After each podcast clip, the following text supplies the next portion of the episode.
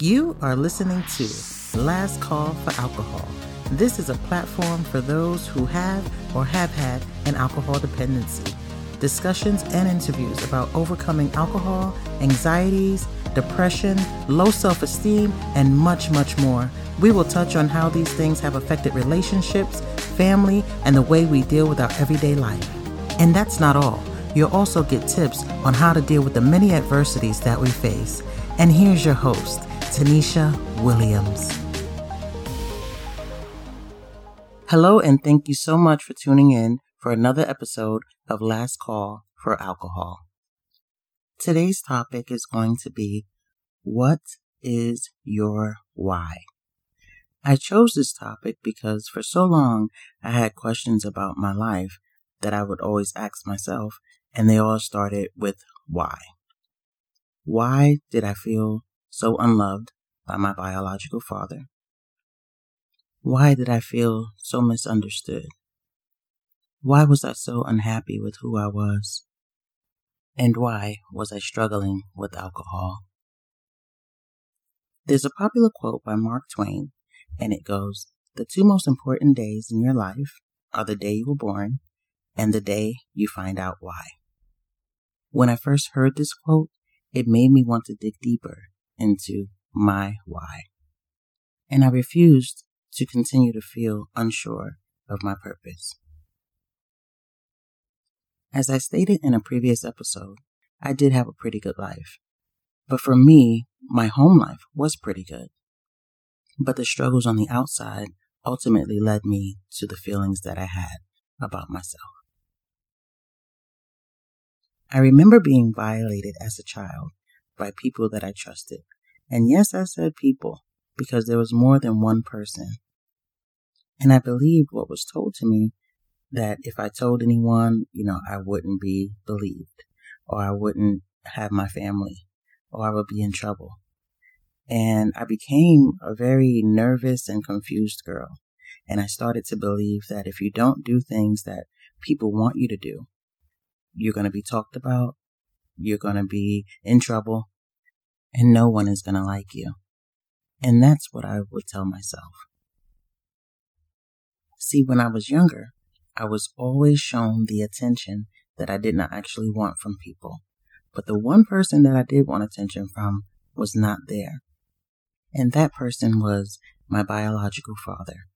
He was in and out of my life, and I did spend some time with him, but I never felt like he liked me based on the type of things he would say and the things he didn't say. And as a child, that stuck with me for many years. Now, the type of attention that I was getting was the type that I didn't necessarily want from people. Every time I was out with my mother and my stepfather or just visiting family, I would always receive compliments.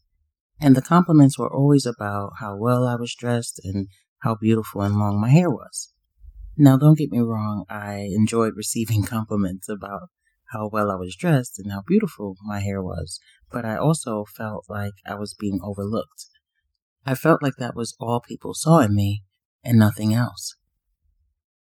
It was almost like that movie, Honey, I Shrunk the Kids.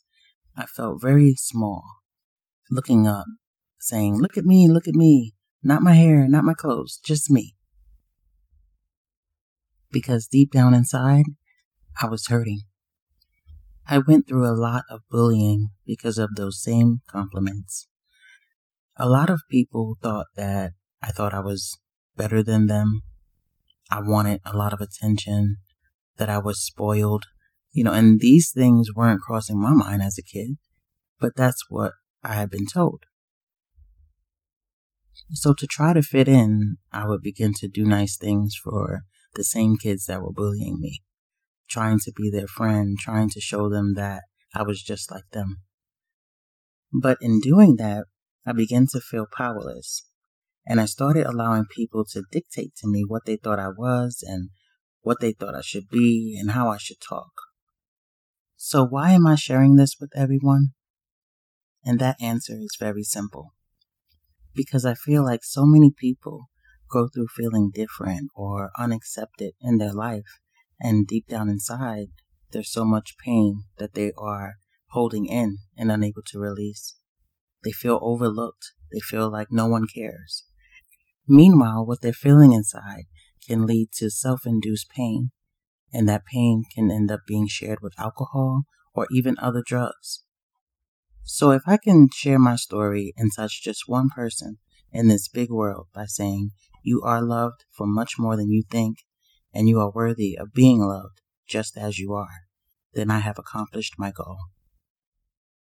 I would like to talk a little bit more about my experience with alcohol. When I started drinking, I really, really thought I was the coolest person on earth because I saw people laughing, socializing, just being happy, joking, and I just knew that was going to be me and I wanted to be a part of that. And I was. For a period of time, I was happy, I was partying, I was hanging out, socializing, and I was meeting new people and I had new friends.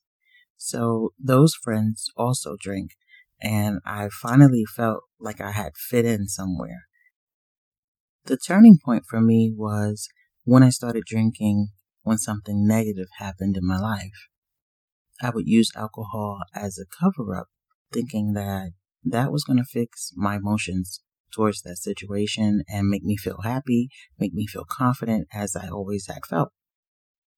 Now, if you've ever struggled with alcohol in the past or even in the present, then you know that mixing any negative situation with alcohol could end up being dangerous and can end up being hurtful for you and other people that are around you.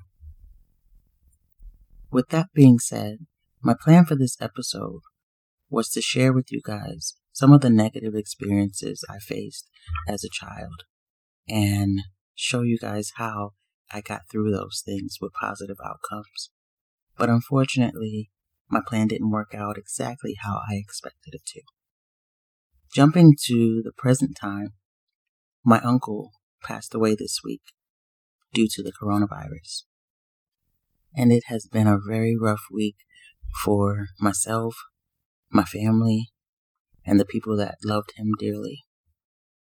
Now, what makes it even more harder to deal with is the fact that you can't go to a funeral, you can't view his body, and you didn't get a chance to give him a kiss on the forehead or say goodbye.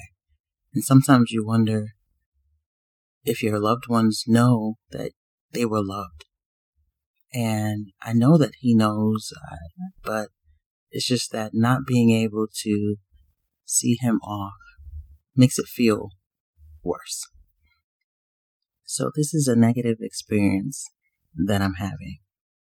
And I know had this happened in my past, I would have been drinking by now. And I know this because that's who I was. So I know that when I was stressed and when I was down and when something devastating happened in my life, I would turn to alcohol. So the way that I've been coping through this week, I've been doing some cooking, being creative. Sometimes I'll sit down and just put on a good movie, something that is new for me, something that I wouldn't normally watch, just to have something different. I spend some time with my dog, play with him, and just to get some laughs going. I do spend sometimes just brainstorming and thinking of some things, but you don't want to do too much thinking because sometimes you can overthink and it can bring you back to places where you don't want to go back to. And if you do feel those things, always, always pick up the phone and call a friend, call someone that you can trust. And that helps a lot because it'll get some things off your chest. And even if you start the conversation with something that is bothering you or something that you're going through, it's a good chance that by the end of that conversation, you guys would be laughing at the most silliest things or, you know, just getting into different memories and stuff like that. It's just important to include other people in your journey because not everything that we go through is meant to be dealt with alone. Now, in the beginning of this episode, I stated that the topic was going to be what is your why? Discovering your why will help you understand your purpose. And understanding your purpose will help you to create a sense of meaning in your life. For me, understanding my purpose took a long time, but I had to dig deep into what I went through in my past and understand why some of the things were done the way that they were. Not everything deserved the attention that I gave it. Not everything I could have controlled. So in looking back on everything that I have been through, I discovered my why. My why is because I'm better than what I've been through. Because I know that I'm worth it. Because I know I'm worthy of love. And because I know I'm okay just as I am. See, I didn't go through all of those things for nothing.